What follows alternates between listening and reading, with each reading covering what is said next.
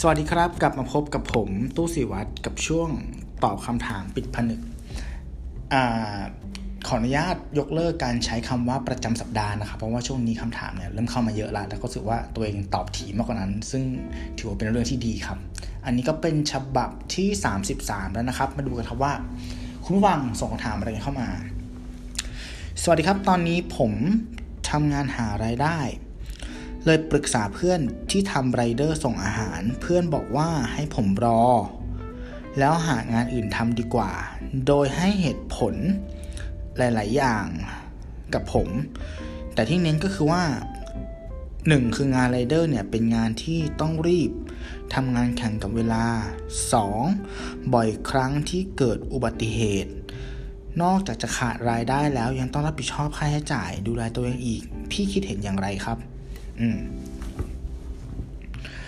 อันนี้มันก็เป็นผมว่าข้อมูลที่น้องเขาได้มันเนี่ย ก็เป็นข้อมูลเขาเรียกว่าอะไรวะทุติยภูมิปะก็คือเป็นข้อมูลจากจากคนที่อยู่ในวงการจริง ๆอะ่ะเออเพื่อนเขาทำงานตรงนี้จริง ๆ แล้วก็อาจจะเตือนด้วยความหวังดีแหละ ด้วยความหวังดีแหละ ซึ่งผมไม่แน่ใจว่า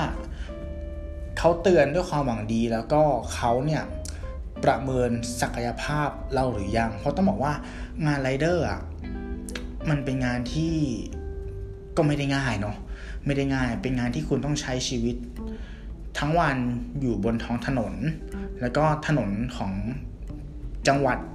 ของประเทศกรุงเทพมหานครเนี่ยมันไม่ค่อยเป็นมิตรอย่างต๊ะผมเองอะ่ะผมก็ทำไม่ได้นะกับการที่ต้องขับมอเตอร์ไซค์อยู่บนถนนของกรุงเทพอย่างเงี้ยมันมันผมว่ามันใช้ทักษะค่อนข้างเยอะสองประเทศไทยมีสามฤดูครับ ร้อนฝน แล้วก็ร้อนสัสๆไม่ง่ายเว้ยเออ ไม่ง่าย มันต้องแข่งกับเวลา มันร้อนมันต้องรีบมันต้องเร่ง แต่ว่าของที่ส่งอะบางทีมันก็ไม่ง่ายไงนึกภาพบอกไหมเออขับเร็วไปขับไม่ระวังสินค้าเสียหาย เราก็ต้องรับผิดชอบ รับส่งคนใช่ปะขับไม่ดีกับอุบัติเหตุ เราก็ต้องรับผิดชอบ เหมือนที่เขาเตือนมันเนี่ยมันมันเป็นจุดที่บางที เขาทำเขาเห็นไงเออเขาทำแล้วเขาเห็นว่ามันมีความเสี่ยงตรงนี้นะ ซึ่งถือว่าเป็นความเสี่ยงที่มากกว่างานที่แบบนั่งออฟฟิศใช้คำนี้แล้วกัน อืมผมไม่รู้นะว่าว่าตัวคนถามเนี่ยที่บอกว่าอยากทำงานหาไรายได้เนี่ย คุณคุณมีงานประจำทำอยู่แล้วหรือเปล่า หรืออาจจะมีงานที่ทำอยู่แล้ว แต่ว่าโอเคที่อยากจะหารายได้ เพราะว่ามันก็รายจ่ายมันคงเยอะกว่ารายได้ ก็เลยอยากจะหางานเสริมอาตีไปอย่างไรแล้วกันว่าอยากหารายได้เสริม ถ้าถาม ถามผมนะ ผมว่าการรับงานไรเดอร์เป็นรายได้เสริม เป็นตัวเลือกที่ไม่เลว ถ้าเราประเมินศักยภาพแล้วว่า เออ งานแบบเนี้ย เราทำได้ เราแฮปปี้ที่จะทำเรามองอย่างนี้ ถ้าพูดถึง การทำงานเป็นไรเดอร์การกระโดดเข้าไปทำนะตอนนี้เนี่ยถือว่ายังอยู่ในช่วงที่หน้าเข้าไปอยู่หน้าเข้าไปอยู่ เพราะว่า food delivery ธุรกิจแพลตฟอร์ม ส่งอาหารส่งของชำหรือส่งคนเนี่ยมันเป็น S curve ใหม่ของหลายธุรกิจ เมื่อก่อนมันจะมีแค่ 3 เจ้าเนาะมีเจ้าสีเขียว เจ้าสีเขียวขาว เจ้าสีเจ้าสีบานเย็นอะ ล่าสุดก็มีเจ้าสีม่วงกระโดดเข้ามาทำและล่าสุดก็มีเจ้าสีส้มกระโดดเข้ามาทำผมว่าตรงนี้เป็นตลาดที่ในทุนน่ะจะเข้ามาเรื่อยๆทำให้มันยังมีสปายรองรับอยู่ ในฐานะที่คุณอาจจะเข้าไปเป็นหนึ่งในสมาชิกของของวงการนี้ แล้วเรามองว่าการสมัครเป็นไรเดอร์เนี่ย มันก็ไม่ได้ยากจนเกินไปนะ เพราะว่าผมผมทำธุรกิจอาหารเนาะกก็เคยคุยกับไรเดอร์เหมือนกันก็คืออะมันต้องเข้าไปอบรมให้ผ่าน แล้วก็ซื้อชุดยูนิฟอร์ม ซื้อกล่องส่งอาหาร นู่นนี่นั่นตาม step ค่าใช้จ่ายมันก็ไม่ได้เยอะอะ่ะเออ มันก็เป็นหลักพันแหละ แต่ว่ามันก็น่าจะประมาณสี่ห้าพันหรือเปล่า อาจจะไม่เกินนี้ เสียเวลาไปสมัครหน่อย ไปอบรมหน่อย เสร็จปุ๊บเนี่ย ถ้าทำแล้วไม่ work มันขายได้เว้ย เออ มันขายได้ไอ้ของพวกนี้มันเป็นของที่ใช้แล้วเสื่อมไป แล้วมันจะมีกรุ๊ปของของกลุ่มไรเดอร์สีต่างๆอะผมเคยเห็นว่าเขาก็รับซื้อกันอยู่ มันเป็นของที่มีความต้องการและกันมีความต้องการอืมการสมัครแล้วได้เป็นไรเดอร์แล้วเนี่ย มัน มันทำเป็นพาร์ทไทม์ หรือ full-time ก็ได้ ผมเปรียบง่ายมันเหมือนแบบบัตรไกด์อะ เออ มีมันไม่เสียหายอะ ว่างเมื่อไหร่ค่อยทำมีเวลาว่างก็มาทำเก็บเล็กผสมน้อยไป เรียนรู้ประสบการณ์ไป มันมันก็โอเคนะ ถ้าคุณถ้าคุณถามตัวเองแล้วคุณคิดว่า เออ คุณทำงานนี้ได้ ผมว่ามันเป็นมันเป็น เป็นสายงานที่ที่โอเค การทำงานเป็นไรเดอร์มันมีความเป็นกึ่งกึ่งตรงกลางระหว่าง พนักงานเงินเดือนกับเจ้าของธุรกิจอะหมายถึงว่าคุณสามารถ manage เวลาของคุณได้เว้ย เออ คุณอยากจะออกมาขับตอนไหนอะบางคนก็ออกมาตั้งแต่ตีสี่ตีห้าขับยาวเลยเย็นเข้าบ้านได้ยอดละ บางคนออกดึกหน่อย ทุ่มสองทุ่ม ขับยาวถึงเช้า ก็ได้เพราะร้านพวกนี้หลายร้านมันก็แบบโอเปเรต24ชั่วโมง มันก็มีแบบออเดอร์เรื่อยๆแหละ มันมันเหมือนนี่เนาะ มันเหมือนขับแท็กซี่ปะ เออแบบจะออกช่วงไหนมันก็อยู่ที่อยู่ที่เราเนาะว่าไหวแค่ไหนแล้วก็เราเนี่ยมีต้นทุนต่อวันอะเท่าไหร่ มียอดที่ต้องการเท่าไหร่ ถ้าขยันหน่อยผมว่ามันก็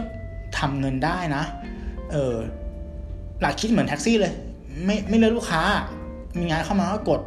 ใกล้ๆก็กดคุ้มไม่คุ้มก็กดกดไปก่อนยังไง มันมันได้เงินเข้ามาครับ อืมสิ่งที่ต้องคิดให้ลึกกว่านั้น หมายถึงว่า อะ เข้ามาทำตรงนี้ได้แล้ว มีทักษะแล้วนู่นนั่นแล้ว เริ่มได้เงินแล้ว การที่เราจะวิ่งให้มันให้มันอ่า efficiency อะให้มันเกิดประสิทธิภาพประสิทธิผลเนี่ยมันมีตัวแปร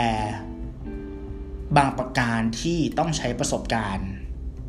ของการวิ่งนั่นแหละเออ มาทำให้ให้ยอด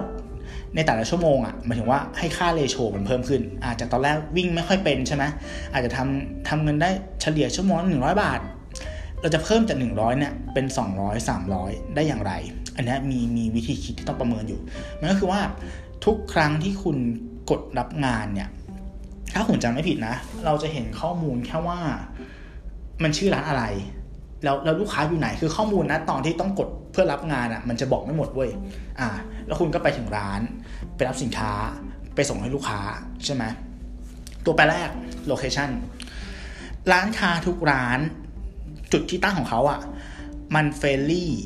กับ driver ไม่เหมือนกัน อย่างตัวผมเองอะ่ะ ผมมีร้านหลายสาขาใช่ปะ่ะ บางสาขา คุณจอดรถริมถนน กดลิฟต์ขึ้นมาชั้นสองรับของได้เลย ง่าย ๆ อย่างนั้นเลย แต่บางสาขาคุณต้องไปแลกบัตร วนรถไปจอดชั้นใต้ดิน ขึ้นลิฟต์มาแล้วเดินข้ามตึกขึ้นมาอีกทีหนึ่งเพื่อมารับของ อ่า ไอ้ตรงเนี้ยมัน challenge ไม่เหมือนกัน ฉะนั้นคุณต้องจำให้ได้ว่า ร้านไหนละแวกไหนที่มัน friendly คุณมากหรือน้อย ถ้าวันไหน ยอดเยอะละมีมีความสามารถในการเลือกงานได้ละอะก็จะเลือกร้านที่มันขึ้นไปรับง่าย ๆหน่อยอ่าจอดรถไม่ลำบาก friendly กับคุณนิดนึง แต่ถ้าแบบเอ้ยมันร้อนเงินเหมือนวันเนี้ยก็รับไปเถอะก็รับไปเถอะ อันนี้คือข้อที่หนึ่งข้อที่สองนอกจาก location ของร้านเนี่ยมันยังมีตัวแปรเรื่องของความ professional ของร้านด้วย มีอะไรบ้าง หนึ่งจุดพักรอ จุดนั่งรอ มีร้านหลายร้านที่เป็นร้านสไตล์โฮมเมดก็คือทุกคนเจอปัญหาโควิดเว้ยตกงานแล้วก็อาจจะทำบ้านหรือคอนโดตัวเองอะ่ะเป็นร้านแบบเขาเรียกว่าอะไรนะ เป็น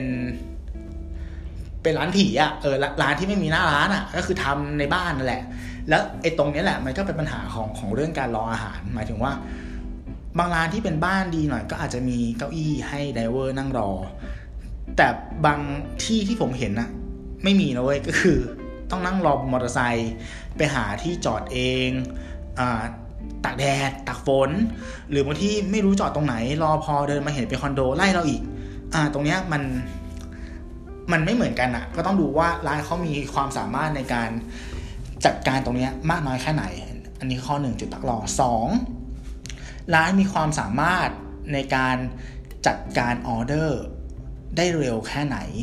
ก็มีอีกหลายร้านเหมือนกันที่รับแอปมาหลายแอป แล้วก็มีกำลังการผลิตที่ไม่ได้สูงมากนัก มีความเป็นมือใหม่ บางทีออเดอร์เข้ามาเยอะๆทำไม่ทัน แล้วก็มีบางเคสที่ร้านจะ serve driver เพราะเป็นเป็นคน อีกชนชั้นหนึ่งต้องใช้คำนี้เลย เพราะว่าเขาจะทำออเดอร์ให้กับลูกค้าหน้าร้านก่อน ต่อให้ออเดอร์ของเรามาก่อนก็ตามหนูจะคิดว่า เอ้ย เรารอได้ ซึ่งจริงรอไม่ได้หรอก มันเสียเวลาใช่ป่ะ เออ ก็ต้องรู้ว่าอะคุณต้องจำว่า เฮ้ย ร้านเนี้ยมัน process ของอะเร็วช้าแค่ไหน มาเนี่ยรอกี่นาที คุ้มค่ารอไหม เออ ถูกปะนั่งรอไปชั่วโมงนึงได้ค่าส่งแบบ 50 บาทมันก็ไม่ไหวปะวะ อันนี้ก็ต้องจำว่าแบบเออร้านนี้ friendly ไหมทำเร็วหรือเปล่า ข้อ3 packaging อันนี้สำคัญมาก อันนี้สำคัญมาก ร้านที่มีความ professional จะรู้ว่าของที่เขาขายเนี่ยควรแพ็คอย่างไร ซึ่งการแพ็คเพื่อ Delivery มันคนละเรื่องกันกับการแพ็คเพื่อให้ดูดีนะ บางร้านอาจจะคำนึงว่า เอ้ย ใส่กล่องแบบไหนให้ดูดี แต่อาจจะไม่ได้ friendly สำหรับการจัดส่งไง กล่องไม่แน่นหนา ใช่ปะสปิดออกซ้ายออกแบบหกเลอะเทอะอะไรเงี้ย มีตั้งแต่แบบก๋วยเตี๋ยวใช่ไหมกาแฟนี่ก็เห็นบ่อย หรือเค้กอย่างเงี้ย เออ ก็ต้องรู้ว่าร้านมีความ professional ในการจัดการ packaging ขนาดไหน ถ้าเขาทำได้ดี เราก็สบายหน่อยถูกปะทำความเร็วได้ ไม่ต้องระวังอะไรมากนักอ่าแต่ว่าถ้าเกิดทำไม่ดีบางทีขับไปถึงลูกค้าแม่งเละเป็นโจ๊กเลยอ้าวเราต้องรับผิดชอบอีก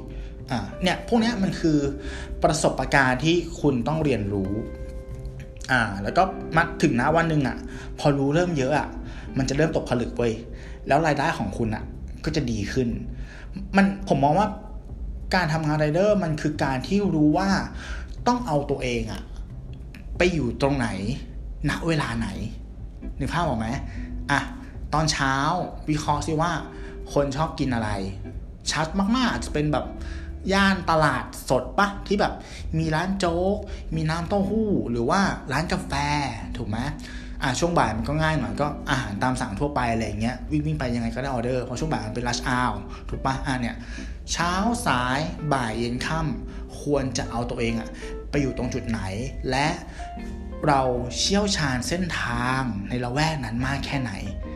อ่าทุกอย่างมันคือประสบการณ์หมดเลย ก็ต้องมาดูกันว่า อืม ทำแล้วมันมันโอเคหรือเปล่า อันนี้ผมว่าน้องอะ่ะสิ่งที่เพื่อนน้องบอกอะ่ะ มันจริงเว้ยอ๋อโอเคเขาบอกว่ามันจะมีเรื่องของอันนี้ด้วยใช่ไหมเรื่องของการเกิดอุบัติเหตุ